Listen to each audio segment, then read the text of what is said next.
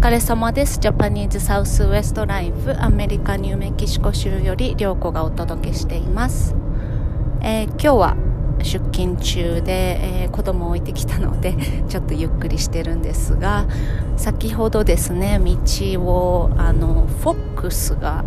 横切ったんですねえっ、ー、とフォックスって日本語で言うとキツネかな？あでもなんか北キツネみたいな感じじゃなくてもっとなんか尻尾がめちゃくちゃ長いんですね。であのフォックスって結構儀式とかにもですね使われたりして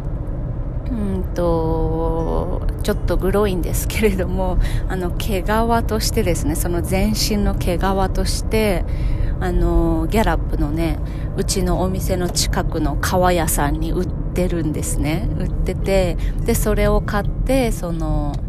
儀式の衣装っていうんですかね。あの踊る時に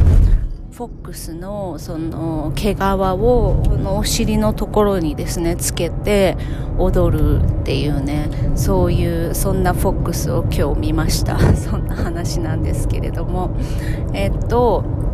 何を話そうかと思ったかというと、まあ、まあまあ今の現状だったりその他もろもろ雑談なんですがえっとですねまたアリゾナで火事がすごいあってあのー、煙がすごいんですね。こう真っ白霧がかかってるみたいな感じで。でえっと干ばつがすごいっていう話をこのポッドキャストでも何回かしてると思うんですけれども本当に雨が降らなくてですねえっ、と雨が降らないとこう家畜の世話がやっぱりすごく大変になってくるんですね。でお水はまあもともとその井戸とかギャラップのその市のなんていうんですかねお水のタンクみたいなところに取りに行ってる人が多いんですけれども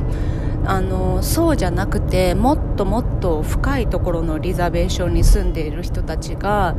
こうお水が自然とこうお水がたまるシステムになってたのにそれがたまらないから結構あのもう乾燥しすぎてこう泣く泣く牛を手放さなきゃいけなかったりとかそれに加えてお水がな、あの雨が降らないから牧草を育てる施設もやっぱりそのお水が足りなくてお水を買ってきたり今まではね自然に育ててあのいけたものがあのできなくなってきたのでその牧草はうちも町のその何て言うんですかねこう牧草だけを売ってるところがあるんですけれどもそこから買ってる人がすごくこの周りでは多いんですね。でうちもそうやって買ってたんですけれどもえっ、ー、と去年とかはね牧草がその一一つななんて言えばいいんだろうか。あの一塊一塊が、えー、12ドルとかだったんですね。でも最近だとですねその一塊がなんと20ドルを超えるというねあのまあ、物価が高い高いと言われていてでパンデミックでそのメキシコ人とかねそういうこう安く雇える労働者が減ってしまったっていうのもあるし雨が降らないで水があの足りないっていうのもあるしで本当に今ね家畜を飼ってる人たちのこう生活が結構厳しくてですね。で基本的にはその牛とかを飼っていい人っていうのはリザベーションの中ではパーミットっていう許可が必要なんですね。なのでその地域のあのなんかそのライブストックっていう家畜家畜化？わかんないですけど家畜化みたいなところにそのパあのパーミットをくださいって言ってでお願いしてパーミットが出たらあの牛を飼ってもいい牛とか羊ですね。放牧の許可が出るんですけれどもあのその放牧も、あのー、数をこういっぱい限りなく放牧しちゃうと植物が育たないから数が決まっていてでも大体ここら辺のもほとんどのリザベーションではもうもう出るパーミットはほとんど出してるって感じなんですね。だから新しい人がその放牧をするために牛を飼ったり羊を飼ったりすることができないっていう感じなんですけれどもやっぱりその何て言うのかなパーミットをこう無視してあの勝手に羊とか牛とか飼っちゃう人とかがいてでで牧草がこうやって値上がりしてるので牧草を買ってその小屋に閉じ込めておくとあのお金がかかるというので牧草を買わずに勝手に放牧しちゃえっていうのででそういう羊とか馬たち馬とかあと牛たちが結構その道とかに出てたりするわけですね。であの本当はパーミットがないとやっぱりねダメなのであのラウンドアップって言ってですねそれこそ本当にカウボーイのあの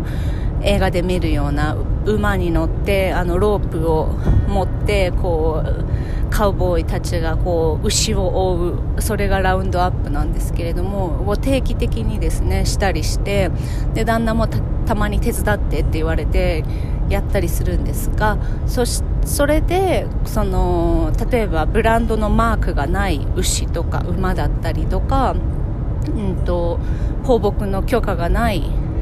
牛とか馬を囲んで、えーね、とこう1箇所に集めてで何日までに取りに来ないとあなたのその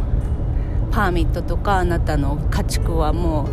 うあの何て言うんですかねレスキューみたいなところに行っちゃいますよみたいな感じで定期的にですねそうやって促すんですね。であのやっぱり日本から来てですねあの馬とか牛とかが普通にこうね道を歩いてたりするとうわすげえとか思って結構あのー、衝撃的だしこう写真をバシャバシャ撮っちゃうと思うんですけれども実はですねそういう放牧の裏にはこんなにこんなあのシステムがあってですねなのでこううちの旦那はあのやっぱりその家畜にすごく愛情をこう注いでいるタイプなのでこう餌が餌代が払えないからって放牧をする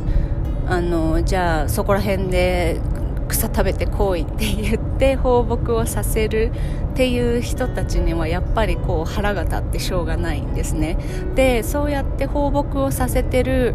牛とか羊ってやっぱりすごくガリガリだったりするんですよ。なぜかというとやあのここら辺本当に雨が降らなくて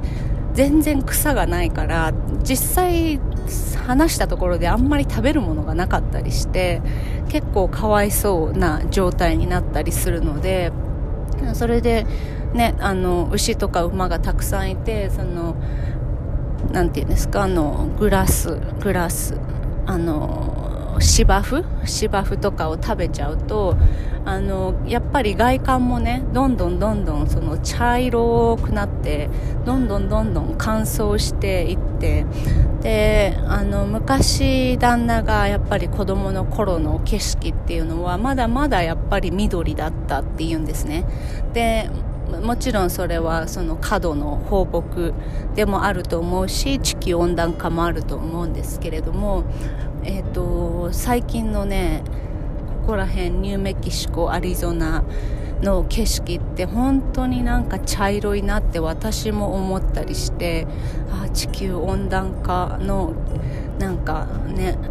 感じがすごく見た目でも分かるようになったなって思ったりします。はい、今日はそんなえーと、放牧のお話でした。はい、というわけで今日もですね娘が昨日あ昨日か昨日娘が試合でえー、前回よりもですね前回はもう本当にかわいそうになぐらいボロ負けだったんですけれども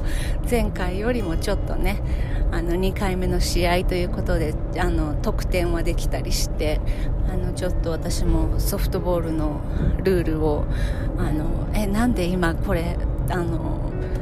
走ってる人にタッチしたのとか言ってね聞きながらそんな私も学びながらで今日は息子が試合でございます。はい、というわけで皆様じゃあねバイバイ。